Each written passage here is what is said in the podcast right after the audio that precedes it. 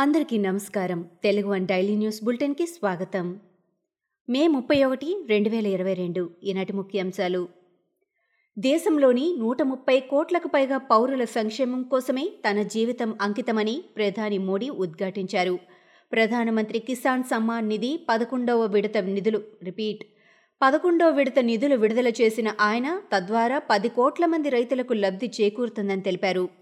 తిరుమల శ్రీవారి దర్శనానికి వెళ్ళే భక్తులకు రైల్వే శాఖ శుభవార్త తెలిపింది. వేసవి సీజన్లో ప్రయాణికుల రద్దీని దృష్టిలో ఉంచుకొని తెలుగు రాష్ట్రాలతో పాటు దేశంలోని ఇతర ప్రాంతాల నుంచి రైల్వే శాఖ తిరుపతికి ప్రత్యేక రైళ్ళను నడుపుతోంది. ఈ మేరకు ఇరవై ప్రత్యేక రైళ్ళను నడపనున్నట్లు దక్షిణ మధ్య రైల్వే ప్రకటించింది.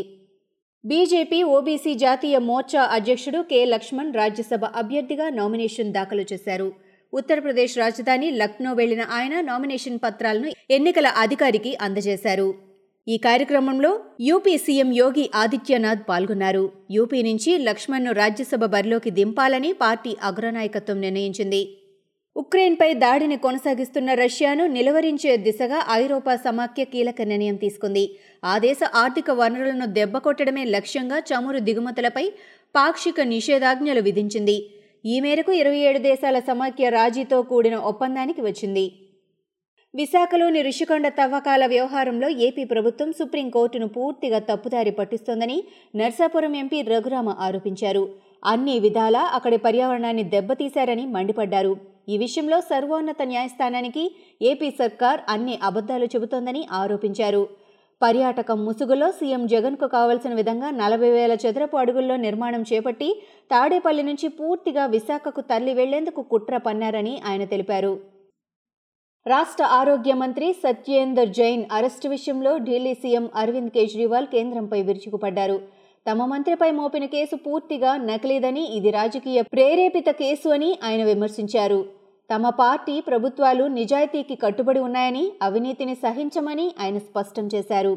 ఈ కేసులో జైన్పై వచ్చిన ఆరోపణల్లో ఒక్క శాతమైన నిజమని తేలితే తానే స్వయంగా ఆయనపై చర్యలు తీసుకునేవాడినని కేజ్రీవాల్ స్పష్టం చేశారు.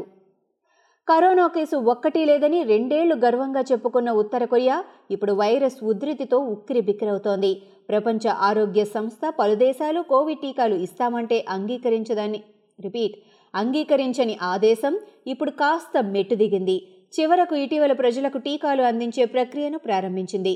ఇప్పుడు ఉత్తర కొరియా అధ్యక్షుడు కిమ్ జోంగ్ ఉన్ దీనిని ప్రచారాస్త్రంగా మలుచుకున్నారు. ఈ టీకా ప్రేమతో కూడిన అమృతమని దీనిని కిమ్ బహుమతిగా ఇచ్చారంటూ అక్కడి అధికారులు చెబుతున్నారు. ఏపీ సీఎం జగన్ పాలనతో ఆ పార్టీ పని అయిపోయిందని జరిగేది వన్ సైడ్ ఎలక్షన్ అని టీడీపీ అధినేత చంద్రబాబు అన్నారు. ఇంత ప్రజా వ్యతిరేకత ఏ ప్రభుత్వం పైన చూడలేదని అన్నారు. పార్టీ ముఖ్య నేతలతో ఆయన టెలికాన్ఫరెన్స్ నిర్వహించారు. టీడీపీలో గ్రూపులకు చెక్ పెట్టాల్సిందేనని ఈ విషయంలో ఎలాంటి మినహాయింపులు లేవని చంద్రబాబు తేల్చి చెప్పారు. జగన్ పాలనపై ప్రజల్లో ఉన్న అసంతృప్తే మహానాడు విజయానికి కారణమని ఆయన అభిప్రాయపడ్డారు. దేశంలో నకిలీ కరెన్సీ నోట్ల సంఖ్య అంతకు ముందు ఏడాదితో పోలిస్తే రెట్టింపు స్థాయిలో పెరిగినట్లు ఆర్బీఐ వార్షిక నివేదిక వెల్లడించింది.